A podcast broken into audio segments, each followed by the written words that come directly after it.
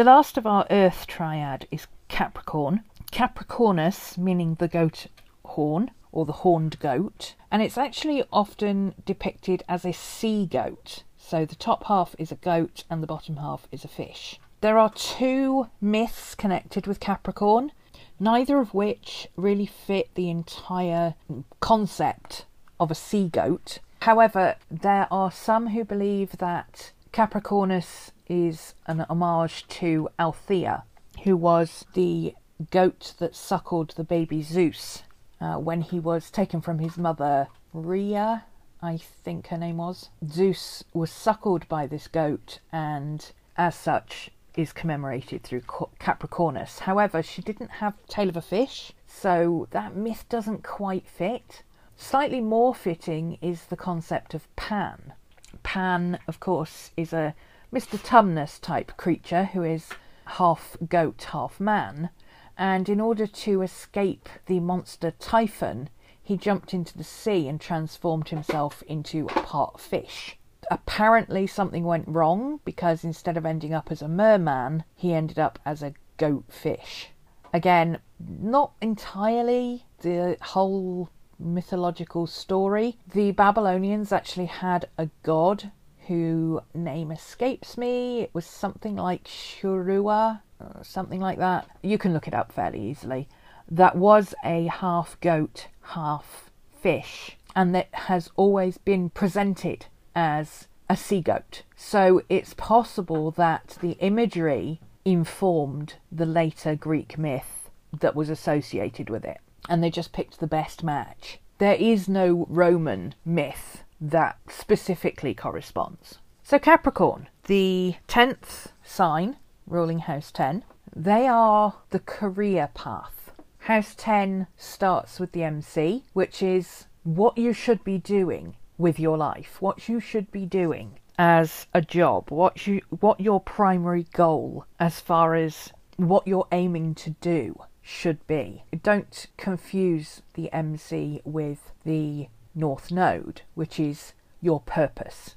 Your purpose and your goals can be completely different. Um, your purpose, for instance, might be to be a caregiver. Your career path might be something completely different. Perhaps it's working in medicine or something like that. Perhaps it's being a stay at home mum, you know.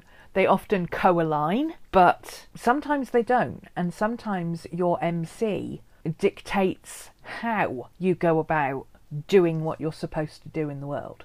For instance, my North Node is in Gemini, which is obviously the sign of teaching and learning, and my MC is in the sign of Libra. Not only did I study law initially, but after that I went into teaching because I felt very drawn to making sure that everybody had a equal opportunity at education. So they do correspond very often, and the most successful careers really follow both. But that doesn't mean you can't have a completely different option. Some people's career path is simply to have a job that brings in money so that they can do what they want to do with their life. So not everybody has a career as such. And that's not to say, of course, that being a stay at home mum isn't a career path.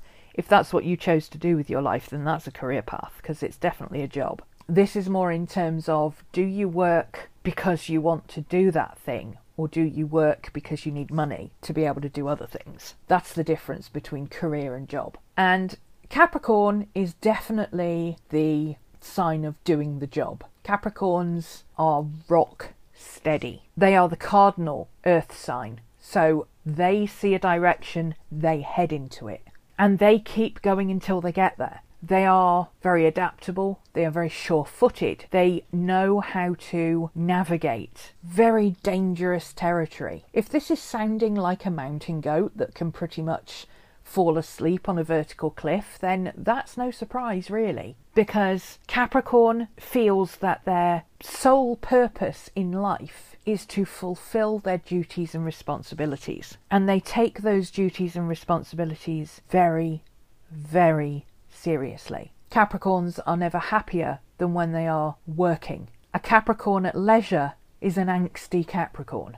They've always got to be doing something. They've always got to be engaged in something. They've always got to be fulfilling a duty for something.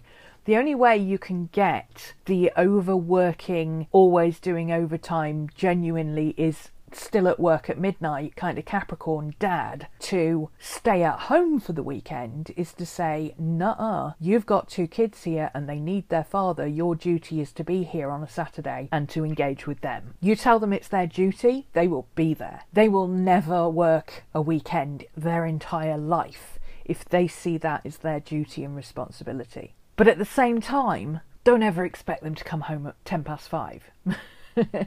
because the day a Capricorn leaves work on time, you know hell froze over and you need to get your ice skates out. That said, they do not give up easily. They will push through pretty much anything. The phrase shoulder to the grindstone kind of encapsulates everything about Capricorn. They will push that rock uphill and they will keep going until they get to the top. And then, not only will they get to the top, they will make sure that that rock stays there. Most people are more of a I'll push the rock to the top and then, oh, look, it's rolled down the other side. So let's go back and do it again and again and again. No, Capricorn learned the first time. Capricorn only makes mistakes once. There is only one option in Capricorn world do the job.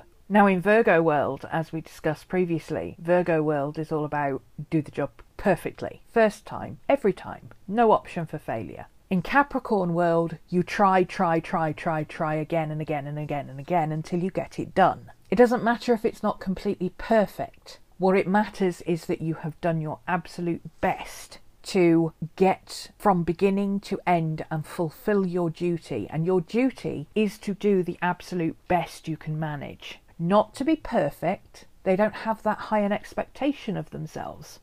They don't have that high an expectation of anybody. They don't expect perfection. They expect done, and done to the best of your ability.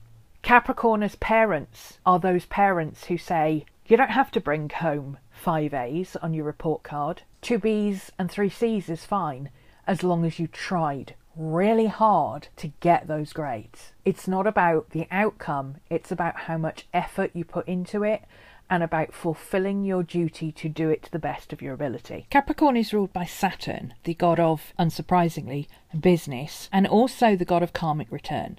You reap what you sow. And that is the basic premise of everything in Capricorn's life. Capricorn rules the skin and bones, and they are very good at taking care of themselves.